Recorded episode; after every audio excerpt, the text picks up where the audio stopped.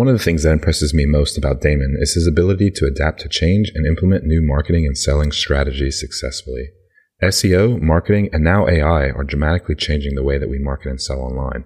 That's why we're hosting our listing strategy workshop to teach you everything you need to know about selling on Etsy from a seller with over 25,000 Etsy orders. Visit thelistingstrategy.com and sign up today and get immediate access to our pre-work that will get you up to speed before class starts on May 23rd. See you in the workshop. Hey y'all, I'm Damon Oates, founder of Deco Exchange. Who else has heard that crafting is just a hobby? I turned my love of crafting into a thriving multi seven figure company, surrounded myself in an amazing community, and met some amazing business owners along the way. I'm here to show everyone that makers mean business. Welcome back to the Makers Mean Business podcast, episode 8. Y'all, this episode is all about harnessing free traffic so that you can increase your probability of making sales. On the last episode, we discussed a few tips on how to make more sales on Etsy, but y'all, traffic is the magic factor.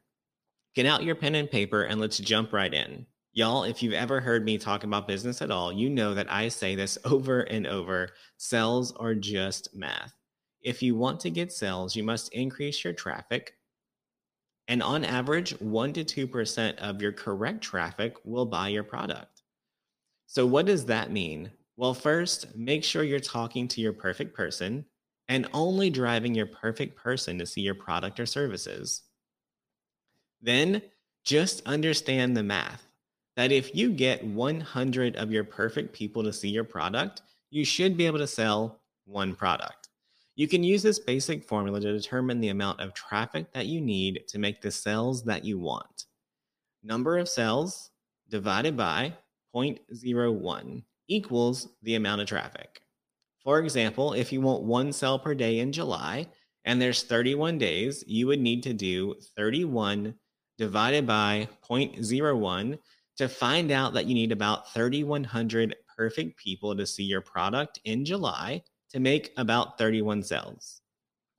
Y'all, now that you know how traffic works, let's start working on how to get it for free.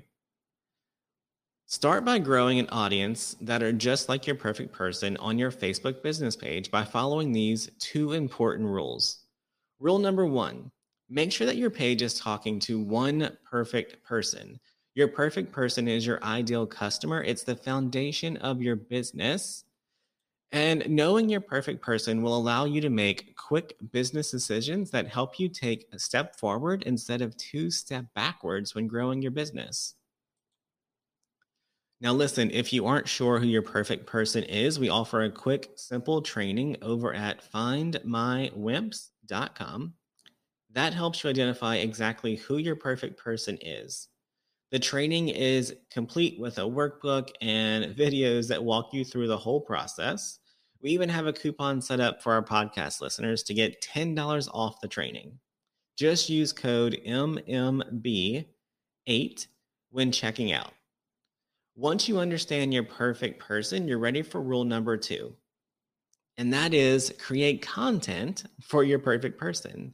All of your posts and products will be created for them.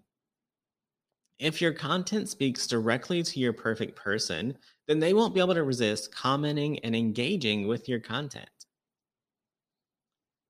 Now, guess what happens?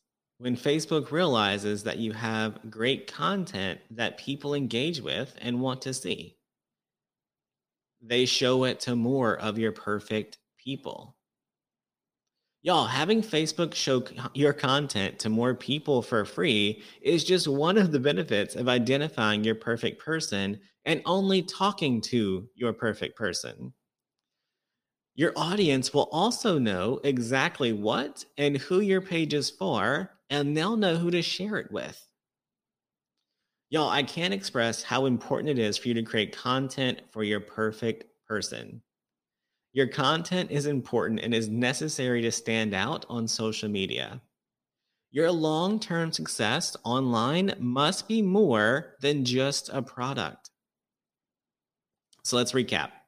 Rule number one is to know who your perfect person is. And rule number two is to only create content for your perfect person. All right. now that we know who we're creating content for, let's talk about the actual types of content. In our business coaching group, I teach our students about the three pillars of content. I call them the three E's, and they are event based content, engaging content, and educational content. Y'all, event based content is content that we build out around calendar, calendar, calendar dates, y'all. You know, it's all about food. Hello. If you don't have our planner with the dates and when you should be working on the events yet, you can get it at damonsplanner.com. Now, your goal for event based content is to generate sales or traffic based on trends and dates. Think about Christmas sales, right? So, engaging content is the content that allows for quick and easy interactions with your perfect person. Your goal for engaging content is to always create consistent brand awareness and interaction with your customers. The third type is educational content. Now, that is content that should connect with your perfect person and it should showcase your brand. The goal of educational content is to give value, build trust, and build loyalty with your people. If you take nothing else away from today's podcast, listen to these words. You ready? Embed them in your memory, implement the change. Are you listening? Okay, here it is. When creating content, Stop thinking about you, your sales, or your product. Focus 100% of your time and energy on solving a problem your customer has, and you will see results. All right, now that you understand what the three E's of content are, I want you to focus just on engaging content first. It's the type of content that will help you drive the most free traffic. How? Engagement tells Facebook that you're producing content that its users, and let's not get confused, it's Facebook's audience, not yours. We are just borrowing it, like the content that you produce. So, as we mentioned before, engagement means more people see your content. Y'all, here are just four of my many tips on how to create more engaging content that will help you to succeed online.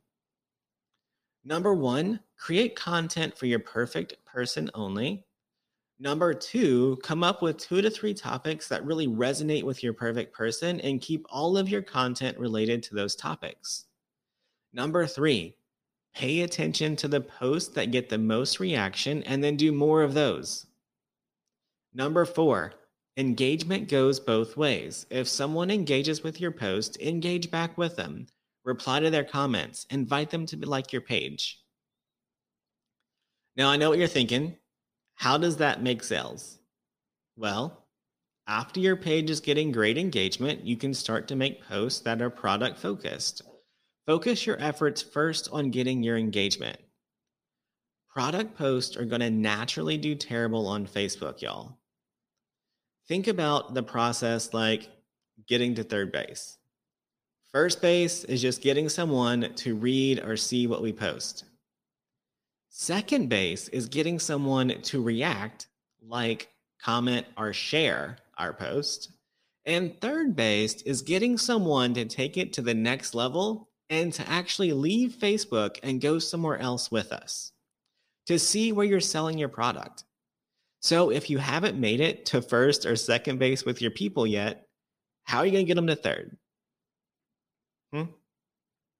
That's what I thought. So if you feel like your audience is ready to take that next step with you, you can start posting product posts. And here are just three of my best tips on what your product post should look like. Number one, great photos that focus on your product. Number two, keep the conversations still happening in the post. Number three, the link for the post should bring them directly to the product in the picture. Y'all, above all else, make sure to allow your content to humanize your business. Once your customers realize who you are and that they can connect and engage with you, it will allow you to earn their first purchase, which then leads to repeat purchases. All right, we've covered a ton of information in episode 8, so let's do a quick recap. The easiest way to start growing your Facebook audience so that you can begin driving free traffic is to first identify your perfect person. If you don't know who your perfect person is, or if you're struggling to get engagement, or sales, check out our workbook at findmywimps.com. Don't forget to use the coupon MMB8. Once you know your perfect person, create engaging content for your perfect person only. Once your perfect person is engaging with your post, you can start to head for third base and get your audience to leave Facebook to go see what you're offering. Y'all, I promise if you follow these few little steps, you will start seeing growth, traffic, and sales. Y'all, thanks for hanging out with me for episode eight of the Makers Mean Business podcast. I hope you took some great notes, and I can't wait to hear how these small changes have impacted your business.